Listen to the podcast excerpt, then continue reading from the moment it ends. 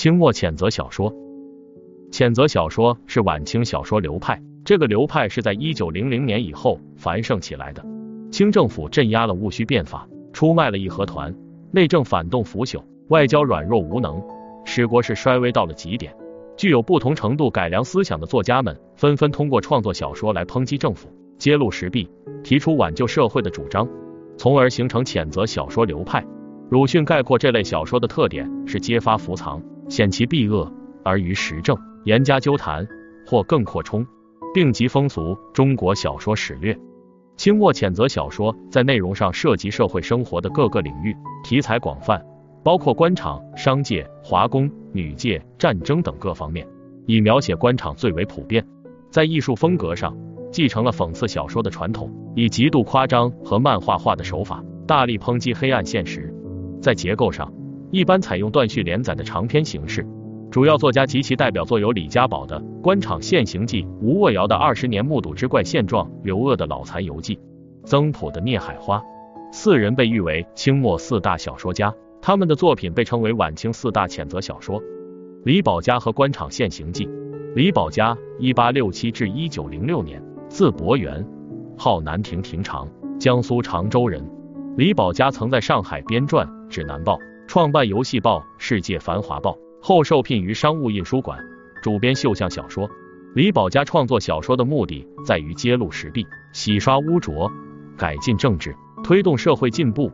他还主张学习西方文明。《官场现形记》以官场为对象，着重揭露各种官僚的龌龊卑鄙、昏聩糊涂，集中暴露晚清官场的污浊、吏治的败坏和统治集团的腐朽，反映了近代中国半封建。半殖民地社会的黑暗现实，他的问世促进了人们对清王朝腐朽本质的认识，并掀起了谴责小说的创作高潮。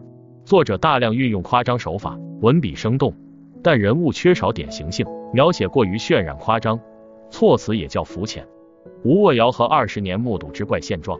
吴沃尧，一八六六至一九一零年，字小允，号简人，广东佛山人。曾主笔《采风报》《齐心报》《预言报》等，主编月月小说，创办过学校。吴沃尧痛恨清政府的腐朽、帝国主义的侵略，尤其憎恨巨洋媚外思想，主张开化、进步和维新。二十年目睹之怪现状以九死一生为线索，通过主人公二十年间的遭遇和见闻，广泛揭露了从一八八四年中法战争到一九零五年左右清末社会的黑暗现实，反映了帝国主义的疯狂侵略。作品写了两百来件怪现状，除官场外，还包括商场、洋场等，展示了当时的政治状况、社会风尚、道德面貌和世态人情，反映的生活面比较广。但由于题材庞杂，结构显得松散。刘鹗和老残游记。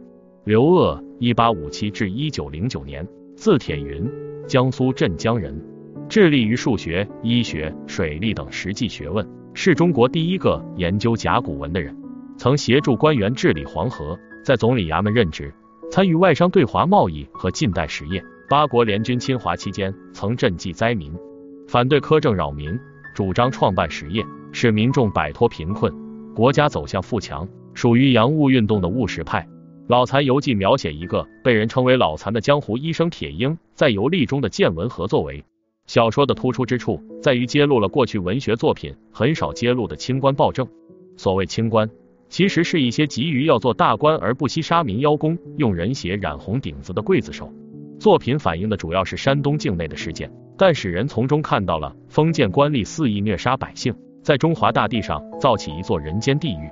和同时代的小说相比，《老残游记》在语言运用方面有独特成就，尤其是写景和人物刻画，色彩鲜明，自然逼真。曾朴和聂海花。曾朴，一八七二至一九三五年，字孟朴。号名山，笔名东亚病夫，江苏常熟人，曾参与维新运动，致力于实业，精通法语和法国文学，创办杂志《小说林》《真善美》，对革命运动持同情支持态度。《聂海花》最初由曾朴的好友金天和写了六回，其余内容由曾朴续写。小说以红军和赵彩云为线索人物，展现了清末政治、经济、外交和社会生活的情况，对封建制度的黑暗和帝国主义的侵略。给予了一定的揭露和批判。全书写了两百多个人物，从最高统治者慈禧、光绪，到官场文苑的达官名士，到下层社会的妓女、小厮，反映的社会生活面相当广。书中角色大都影射现实人物，使人读来耳目一新，在当时影响很大。选材、结构、语言等方面也独具特色。鲁迅称赞说结构工巧，文采斐然。中国小说史略，谴责小说作家虽然关心国家的前途和命运，但由于对最高统治者抱有幻想，他们对现实所进行的抨击和议论，往往不触及封建制度本身，而只是对旧式道路的探寻。因此，谴责小说在思想上有一定的局限性。但由于其基本内容是揭露和抨击清末政治、军事、经济、文化等方面的腐败、黑暗，从形式到内容。都突破了传统的樊篱，在当时产生了很大的作用和影响。